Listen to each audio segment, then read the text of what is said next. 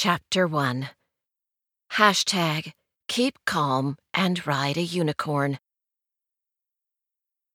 Pru Harris's mom had taught her to make wishes on pink cars, falling leaves, and brass lamps, because wishing on something as ordinary as stars or wishing wells was a sign of no imagination.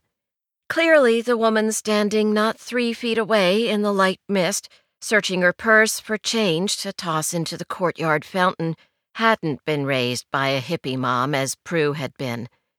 Not that it mattered, since her mom had been wrong.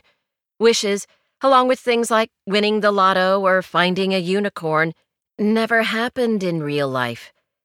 The woman, shielding her eyes from the light rain with one hand, holding a coin in her other, sent Pru a wry grimace. I know it's silly, but it's a hit rock bottom thing something Pru understood all too well. She set a wriggly Thor down and shook her arms to try and bring back some circulation. Twenty-five pounds of wet, tubby, afraid of his own shadow mutt had felt like 75 by the end of their 30 minute walk home from work. Thor objected to being on the wet ground with a sharp bark. Thor didn't like rain or walking, but he loved Pru more than life itself so he stuck close, his tail wagging slowly as he watched her face to determine what mood they were in. The woman blinked and stared down at Thor. Oh, she said, surprised. I thought it was a really fat cat. Thor's tail stopped wagging and he barked again, as if to prove that not only was he all dog, he was a big, badass dog. Because Thor, a rescue of undetermined breed, also believed he was a bull mastiff. When the woman took a step back, Pru sighed and picked him back up again. His old man face was creased into a protective frown, his front paws dangling, his tail back to wagging now that he was suddenly tall. Sorry, Pru said. He can't see well, and it makes him grumpy. But he's not a cat. She gave Thor a behave squeeze. He only acts like one. Thor volleyed back a look that said Pru might want to not leave her favorite shoes unattended tonight.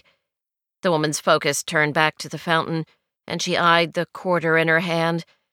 They say it's never too late to wish on love, right?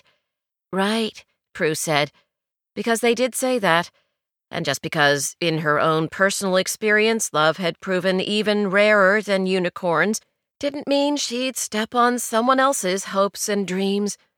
A sudden bolt of lightning lit up the San Francisco skyline like the 4th of July, except it was June and cold as the Arctic. Thor squeaked and shoved his face into Pru's neck. Pru started to count, but didn't even get to one Mississippi before the thunder boomed loud enough to make them all jump. Yikes! The woman dropped the quarter back into her purse. Not even love's worth getting electrocuted. And she ran off.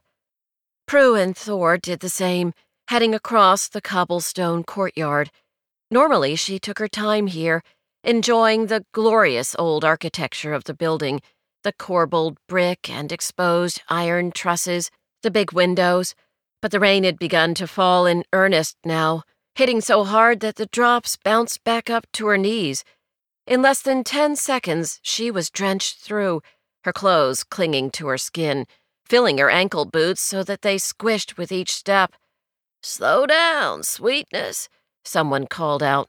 It was the old homeless guy who was usually in the alley.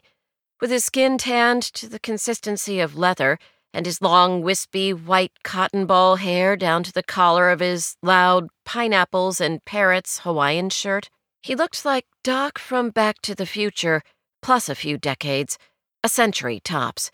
You can't get much wetter, he said. But Pru wasn't actually trying to dodge the weather. She loved the rain. She was trying to dodge her demons, something she was beginning to suspect couldn't be done. Gotta get to my apartment, she said, breathless from her mad dash. When she'd hit 26, her spin class instructor had teasingly told her that it was all downhill from here on out.